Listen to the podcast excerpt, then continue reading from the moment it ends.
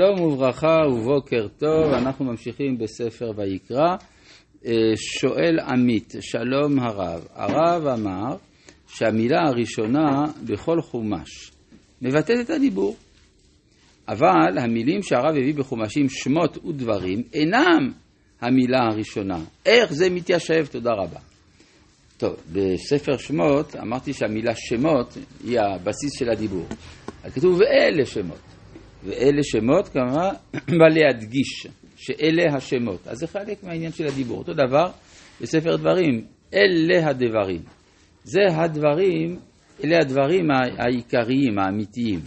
אז זה גם כן, המילה אלה שמה היא לצורך המילה הדברים. עכשיו, יש לך שאלה? לגבי ויקרא, למה זה באלף קטנה? למה ויקרא כתוב עם אלף קטנה במילה ויקרא? אז ויקרא, יש שלושה סוגי אותיות בתורה. אותיות רבתי, אותיות בינוניות, אותיות קטנות. אותיות הבינוניות, שזה רוב האותיות שבתורה, זה האותיות המשפיעות לנו תורה. זה מבחינת נותן. האותיות הקטנות מבחינת המקבל. והאותיות רבתי זה כאשר יש תוספת הבנה, תוספת הערה. עכשיו, ספר ויקרא מה? לא, זה אחרי שיש פעולה של מוצלחת בין הנותן למקבל, יש הערה, מה שנקרא מוכין. הערה מיוחדת שבאה מלמעלה, וזה האותיות רבתי. עכשיו, לגבי ספר ויקרא, זה בדיוק העניין. כל עניינו של ספר ויקרא זה מצד המקבל, זה המעלה של המקבל. לכן מופיע כאן, א' זה עירה. יפה, הערה נכונה. עכשיו, אז התחלנו כאן על הפסוק ב' של פרק א', ואמר, דבר אל בני ישראל, אמרת עליהם, אדם כי יקריב מכם. עכשיו, דיברנו על כך, מה זה יקריב מכם? זה לשון נדבה. חז"ל אמרו, בעולת נדבה הכתוב מדבר. מה זאת אומרת, בעולת נדבה הכתוב מדבר? שיש לנו קורבנות חובה, יש לנו קורבנות נדבה. וזה תואם את שני האופנים של מסירת התורה, תורת משה ותורת אהרון. למשל ראינו בפרשת תירומה, שהיא פרשה שבאופן מהותי שייכת לתורת משה, אז כתוב, מאת כל איש אשר ידבנו ליבו תיקחו את תירומתי. לעומת פרשה אהרונית, פרשת תצווה, שבה המרכז זה הציווי, צו, ואתה תצווה את בני ישראל, ואמרת, ויקחו אליך שמן זית זך. כלומר, יש לנו שתי אסטרטגיות שונות מבחינה פדגוגית, האם אנחנו סומכים על נדיבות הלב של האדם, או שאנחנו צריכים לחנך אותו. אז תורת משה מניחה שהאדם מלכתחילה ישר, ולכן פרשת ויקרא, שהיא פרשה של משה, ויקרא אל משה, אז היא נאמרת בלשון בעניין של עולת נדבה תחילה. לעומת למשל פרשת צו שתבוא אחר כך, שהיא פרשה אהרונית, איפה שיש חסרון כיס, כיס צריך ציווי, כן?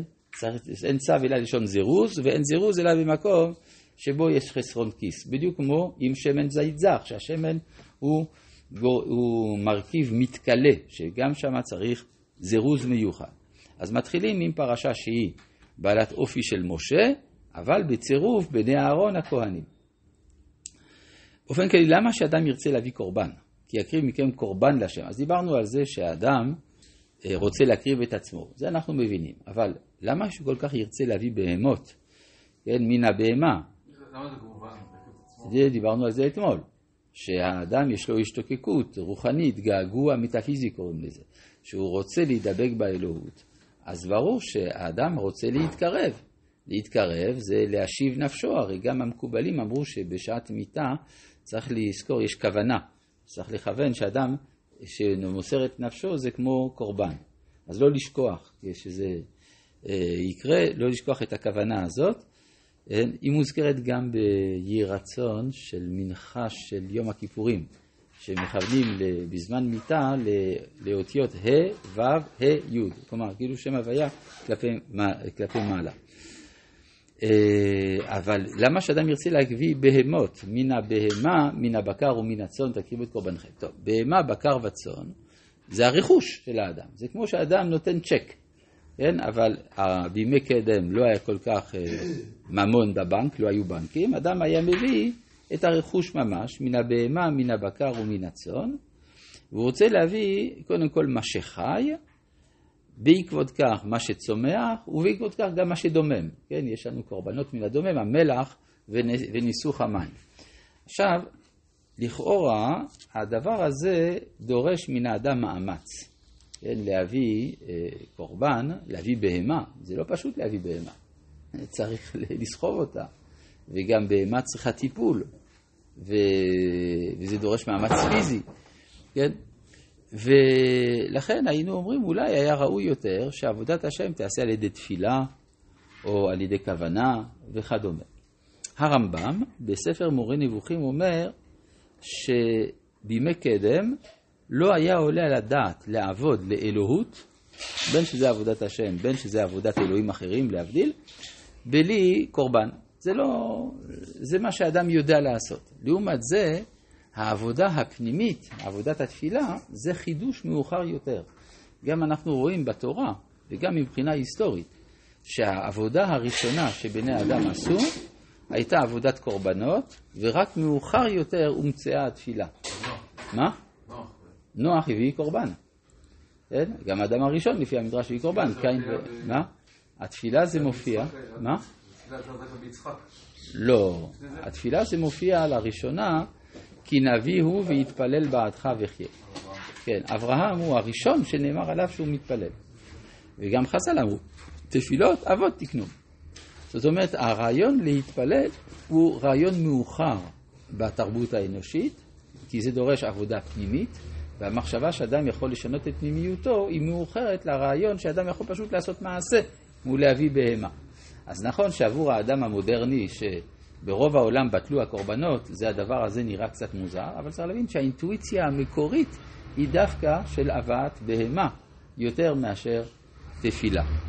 יש תמיד בעיה אצל המחנכים, בחדר מורים נתחילים לדון, עכשיו צריך ללמד ספר ויקרא, איך נצליח להעביר את זה לילדים. אבל צריך לדעת שאצל הילדים אין כל קושי לקבל את זה. כן? סיפר לי מלמד אחד, מלמד חרדי, שכשהוא רצה ללמד פרשת ויקרא, הוא לקח לבנה, והביא חתיכות עוף, ושרף אותם על גבי הלבנה. והילדים התלהבו חבל על הזמן. כן? כלומר, עבור האדם הבוגר יותר, האינטלקטואלי יותר, יש קושי לקבל את זה. אבל עבור האדם הראשוני, לא הייתי אומר הפרימיטיבי, אבל האדם הראשוני, הרעיון של הבאת הקורבן היא דבר המובן מאליו, וזה מה שאומר הרמב"ם, שכך היה מקובל בימי קדם, בזמן מתן תורה, לא עלה לדעת שעבודת אלוה שלא תהיה על ידי הקרבת הקורבן. והתורה לא רצתה להעביר אותנו בבת אחת לעבודה שהיא יותר מופשטת, יותר רוחנית, כי התורה מתחשבת בנפש של האדם ובצרכים שלה.